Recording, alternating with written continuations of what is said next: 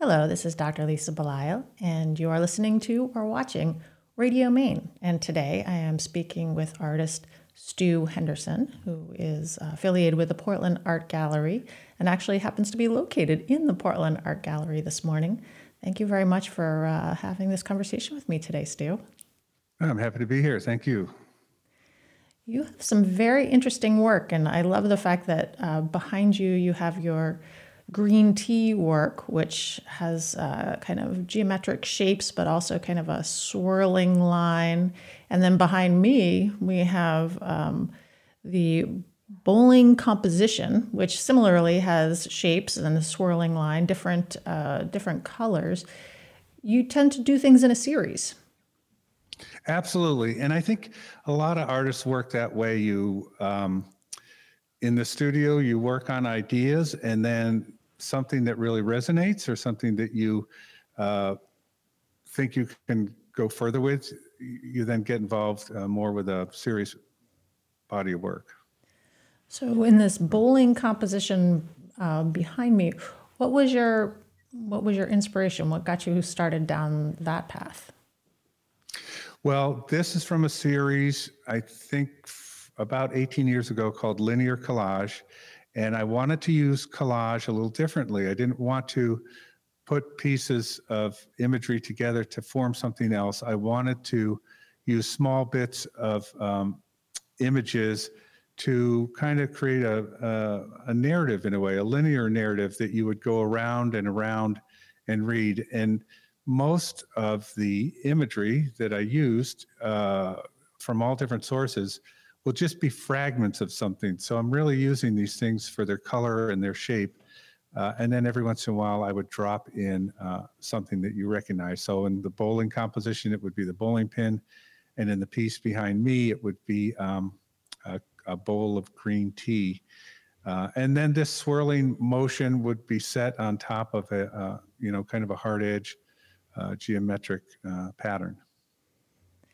There's something very musical to me about these pieces, but it's not as musical as some of the other pieces that you've done. Uh, that seems to be a theme that runs through a lot of your work is music. Well, music is um, in our family, and I listen to music in the studio, so I think it's always there. Uh, I don't, and you know, actually, some of the titles of this particular series were called compositions because of uh, compositions in music. So I think um, that's a, a valid observation for sure. Uh, when you're when you're in the studio creating, what types of music do you listen to? It depends what I'm working on. If I'm if I have to solve something that's really um, difficult or something that I'm having a hard time with, I don't have any sound. But most of the time, I put on uh, either classical or jazz, rarely the, the radio.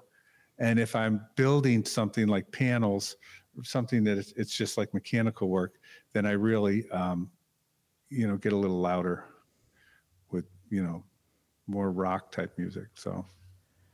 So it sounds like you you kind of try to influence your brain patterns with the uh, music externally, or somehow keep your your brain, your neurons engaged in a way. Well, I think I, am very aware of how it affects how I think. I, if I if I'm really stuck on a particular section of a piece, I, I can't have loud blaring music. I just can't. Um, it's a distraction, and but other times there's music that I think helps me get uh, to that place where you just kind of forget everything else and focus on what's in front of you.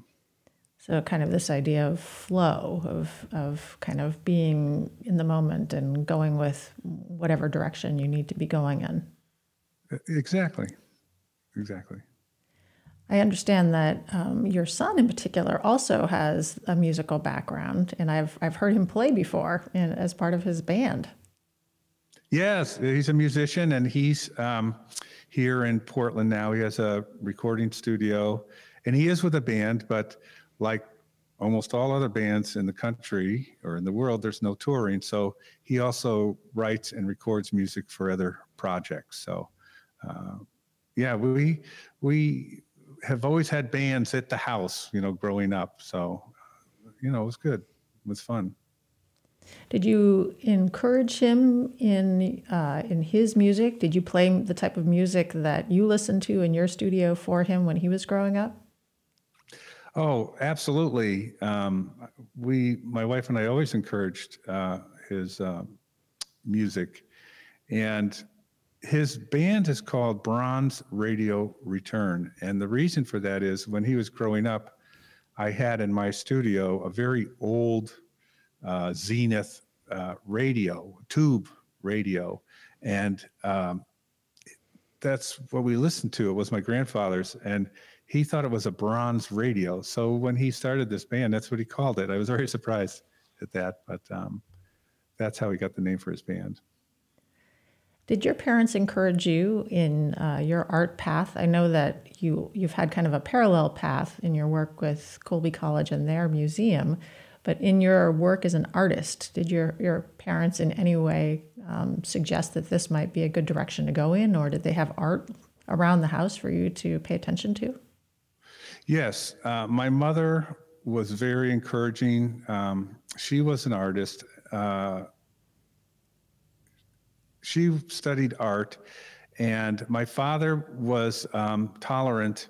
I always considered him like a civilian in the art world, but um, he was he was fine with it. Uh, my mother was more supportive, and I think uh, back, I was thinking about this the other day. When I was quite young, she took me and my brother to see the Mona Lisa. The one time it came to the U.S. when it came to the Met, I think it was in oh golly, I want to say 64 65 i forget now but and i and i still can remember that um, uh, being there and all those people there to see this one painting i thought it was amazing uh, and then many years later when i was in uh, paris with my wife we went and saw it again it was great to bring that memory back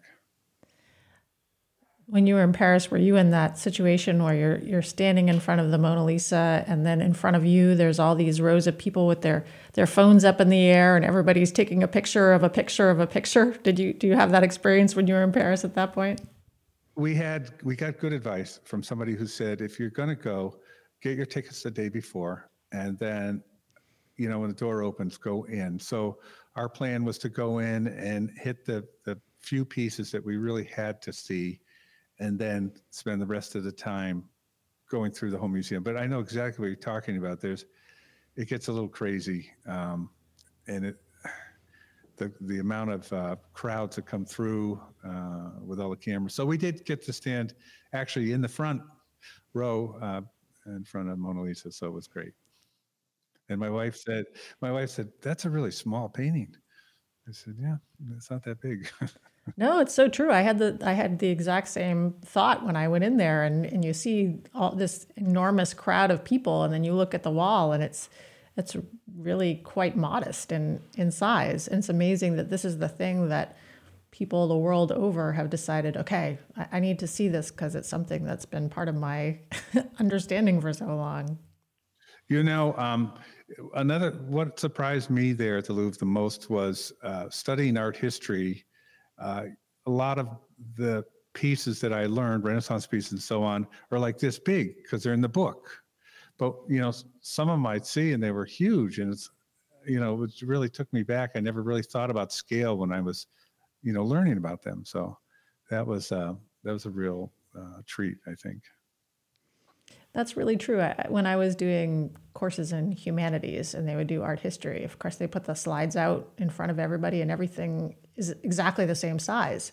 So until you're actually standing in front of it, you don't you can know what the size is kind of in an abstract way, but you don't really experience the size of it until you're right there. You know, that's true. And you know, uh, another place that caught me like that was down in Sarasota is this crazy uh, Salvador Dali Museum. And uh, again, that's another artist that you see in books, on posters and stuff. And uh, but some of his paintings are just massive, and uh, it was just uh, great to see uh, them in their in real life. You know. You spent some time, I believe, as an intern with a sculptor or two of some renown. Um, did that in any way shape the art that you do now? Uh, the first apprenticeship I did was to uh, a teacher I had at Hartford Art School, um, Wolfgang Behl, Ted Behl, and I worked with him in his Berkshire studio, working on sculpture, and that's mostly what I did in uh, through art school with sculpture. So that was all metalwork. Um, and that was pretty interesting. And then I worked for a woman, Lin Emery, who just passed away actually in New Orleans. And again, she did huge uh, kinetic sculptures. And you know what I took away from that? Um, just work ethic. And w- when I graduated from art school, I didn't want to go, I didn't want to keep in school. I wanted to go out and learn how it works. So that's what got me on the apprentice track. And uh, uh, Behl hooked me up with Lin Emery down in New Orleans, and I went and lived down there. But that's what I was impressed. I was impressed on how they how they did their work, how they did their careers, um, using outside resources. Uh, you know, it was more like the um, how an artist works. I think is what I took away from it. You spent many years working uh, for Colby College in the art museum, and this was an important part of, um, again, as I said, a parallel path for you.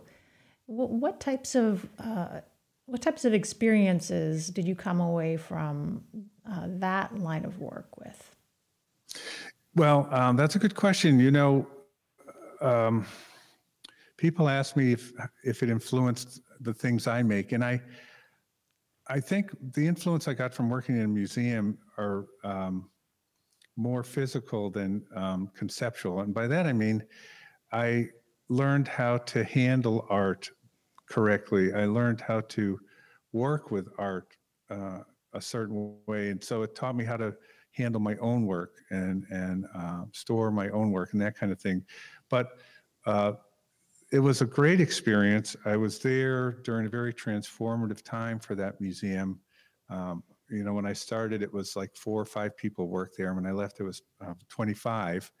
And it went from being a, a, a, little museum on a college where the kids never went to, to, um, you know, have national recognition. So it was a very important time, I think. A lot got done. Um, I learned, uh, I met a lot of different artists, which was great. Um, I got to travel quite a bit because I also worked as a courier and I would go to um, uh, Spain or Germany or France or California or wherever to transport art. So it was a lot of good experiences and I learned a lot about it and uh, about uh, how the that part of the art world works, which was great. And um, so I, I was glad to do it, but I, you know, I was also ready to retire and just get into my own thing full time. So. So just logistically, I'm kind of interested in this idea. As a courier, you're you're the person who makes sure that the art is packaged appropriately, makes it onto the plane, makes it off of the plane, makes it over to its museum or other owner. Is that is that generally the approach? Right. You like say from Colby, um, you would create a work. Say it's a painting, and um, a truck would come pick it up and you would get on the truck and they would take you down to the airport and uh, you go to the warehouse or where they load stuff and you watch them put your crate on um, a special pallet and then you go inside and then a state trooper will stay with that until it gets on the plane and you can see it on the tarmac. They used to let you on the tarmac but not anymore and you watch it go on the plane. Then you get on the plane, and um, when when you have the art with you, you get to fly like business or first class, which is lovely. And um, then when it gets off, it's the same thing in reverse. You get on a, uh, you watch it come off. You get on the truck with the drivers, and hopefully it's not um, too far. And uh, then you watch it unload, And but you know, some people, you know, they'll get on a the truck and they'll go from here to Houston, you know, and um, I never had to do one that long. Uh, the long, but um, it's interesting. Um, there's a lot of protocols to follow for sure, and then you have to look at you have to look at the work and make sure that oh it didn't get damaged or um, you know nothing fell off of it or something, and then you have to watch as they install it on the wall, and once it's on the wall, it can't move until somebody comes back to watch it being taken down. So, and Colby uh, exchanges art with museums all over the world. And there's, you know, some shows there's like 20 couriers, and sometimes there's none. So, was that ever nerve wracking in any way that you had something so valuable that you had, you know, a state trooper out there watching this and that you could only touch things at a certain time and uh, there was a value ascribed to it that was probably more than most of the values of our homes? You know, when you're a courier, you can't say that you're a courier. You know, when you have art, you know, you can't say, hey, I got a million dollar painting with me. It's just, um, it, but it's an interesting thing when you mention um, the value of art and handling it because every day you handle uh, millions of dollars worth of art. And if you think about that a lot, you will get really nervous. I think you just have to be really careful and try not to think of like, oh boy, I hope I don't wreck it. Uh, you just, you know, hopefully what you've learned in your training uh, lets you handle that stuff without worrying about it. So I'm kind of picturing, uh, you know, the guy with the the suitcase with the handcuff around his uh-huh. hand and the yeah. suitcase. Obviously, that's not what you're describing. You're describing art being in a cargo hold, but um... exactly, exactly. And sometimes, if it's a lot, like if you're sending a lot of stuff to a big show, then it goes on a cargo plane. You know, not a passenger plane. It goes on a huge like freight carrying uh, plane, which, uh, and you know, you sit up in an area where you're right behind the pilots. Um, I haven't had to do that. I've always been on uh, passenger planes. So, as you're creating your own art, are you thinking to yourself, hmm, maybe someday somebody's going to be couriering my things? I don't think that's a word, but um, bringing my works of art somewhere, and it's going to be that valuable, and I'm going to have somebody who's going to be treating my pieces with kid gloves. Well, you know, that's that's a rabbit hole. Do you really want to go start thinking about your work in the future? I don't know. I do know that um, having a couple pieces in a museum uh, will ensure that something left of you, you know, will go on and on because they, you know, take care of the work forever. But as far as like, I don't know, uh, when you're making it, you're just thinking about how to make it good. I don't know if I want to think about where it's going to end up. So it would be kind of too much in your head to be always considering that something that you're working on could be a legacy piece for you. Well, there are pieces that I've made that I consider more important than others just by virtue of um, where they were relative to the series they're in. Uh, you know, maybe some paintings took, you know, like a year to paint uh, or on a larger scale. Um, so pieces like that, I think, have a little more weight than other pieces.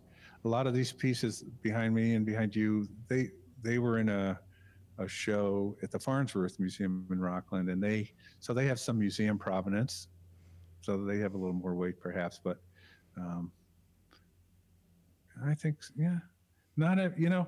I'm not one of those artists that thinks that everything I make is a masterpiece. I, I think some pieces are stronger than others, and um, I don't hold on to things that I don't think are really successful because I just I don't want them left behind.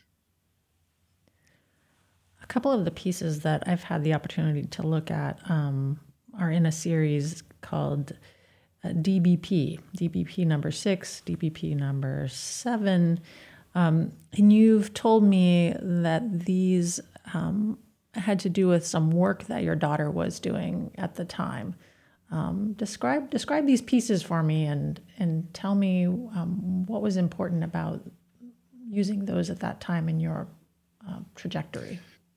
The um, DBP stands for Dapping Block Print, and a dapping block is a tool that jewelers use. And my daughter at that time was a jeweler, and in fact, for a little while, she was sharing um, part of my studio to work in, which is how I got my hands on her dapping block. But it's essentially a metal cube, six side metal cube, maybe three inches on each side, and it has bowl shaped uh, holes, um, indentations in it that you could hammer thin metal into to make different shapes. So I used it to print with. I, I rolled um, ink or acrylic paint on it and printed with it. Uh, and to me, those, and then some of them have collage with it too, and some of them are just the print.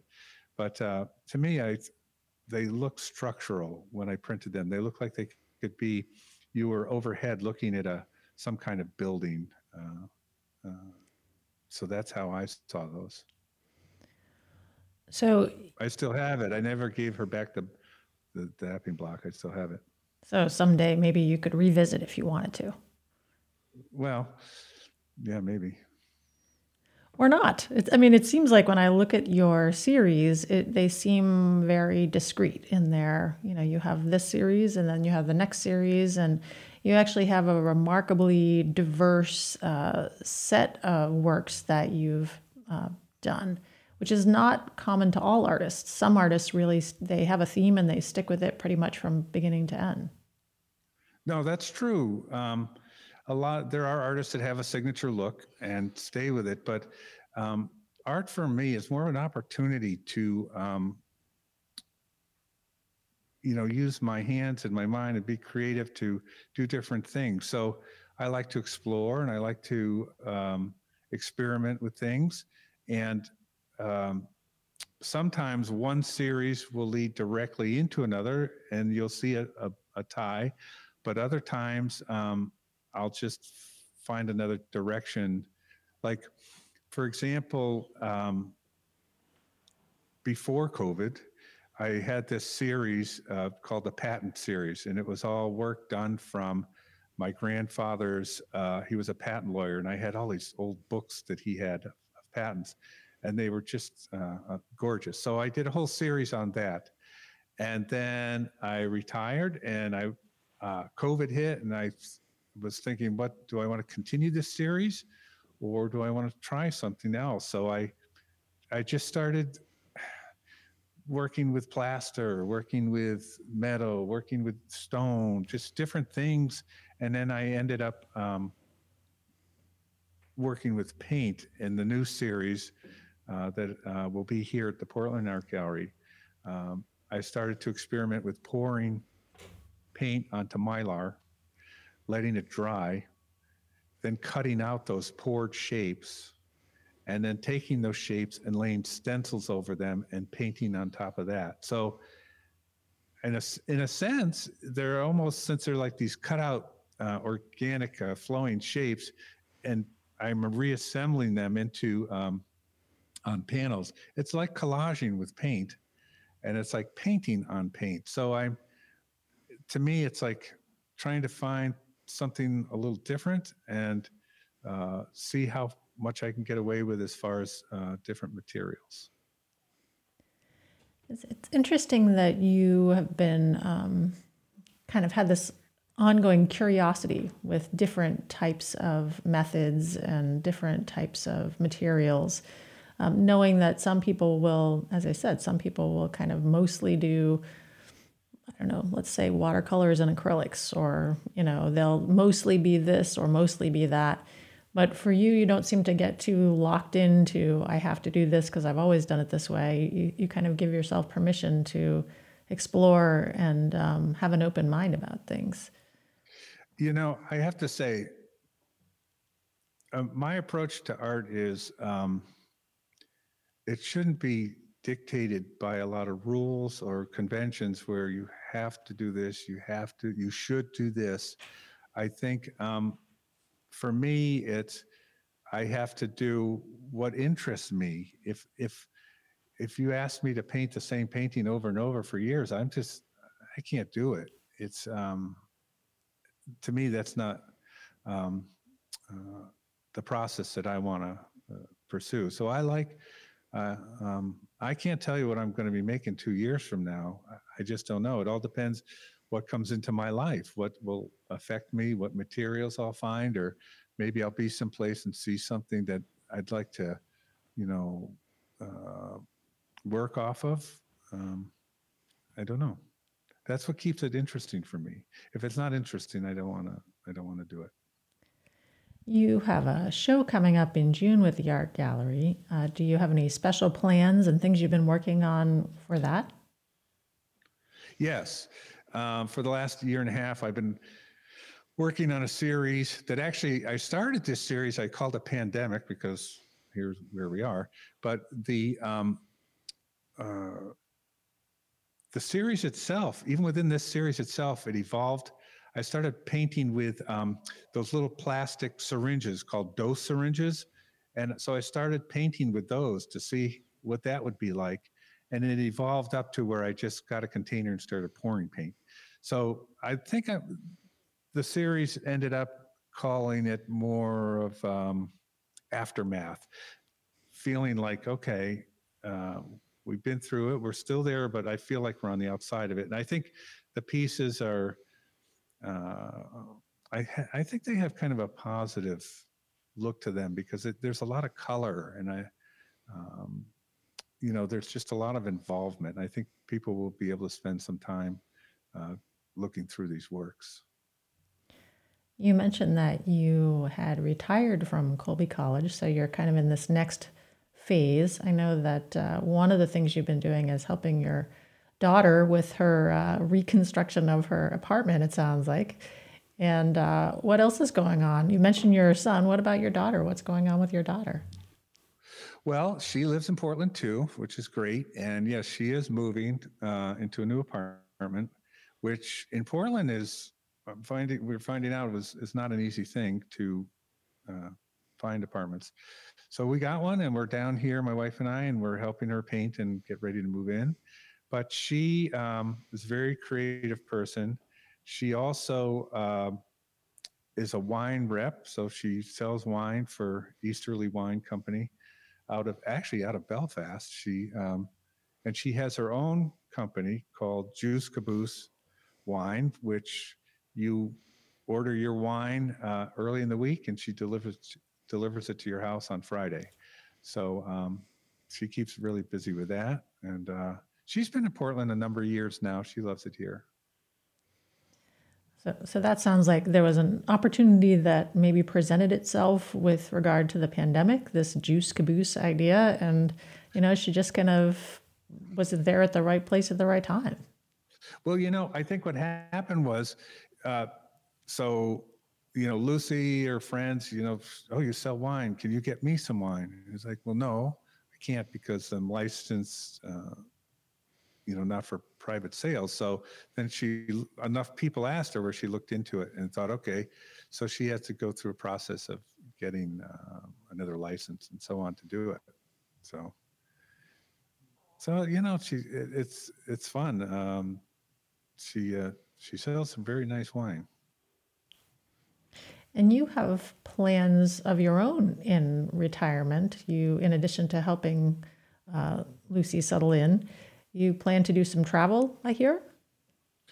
Well, you know, like everybody else, when COVID hit, all those plans went out the window. So now uh, we're trying to organize a few trips. Uh, we we actually, since we're both vaccinated, we uh, we're able to get down to Florida um, in April, and so yeah, we're going to plan some trips. Uh, nothing too extravagant, but uh, there's you know, when you retire, you say you're going to do this, you're going to do that, and I think it's uh, at some point you you actually prioritize and say where do you want to go first and second and third. So that's where we're doing that, and um, also um, last year I bought some golf club used golf clubs online, so I thought I'd give that a whirl, and it's actually quite funny. Uh, I, am really no good, but I. Um, I play with this guy who's pretty good, and he's very patient. So uh, we'll see. We'll get out a couple more times this year and see what that's like. So, kind of continuing on your lifelong theme of always being willing to try something new and different and keeping yourself kind of interested and uh, um, just enjoying things. And getting outside. I, I love to be outside too. So we'll see what happens. I, I can't imagine ever hitting the pro circuit, but um, it's just uh, a nice way to spend an afternoon. Absolutely. If you're if you're with people that um, don't keep score too close. Right. You have to set your expectations. That's right.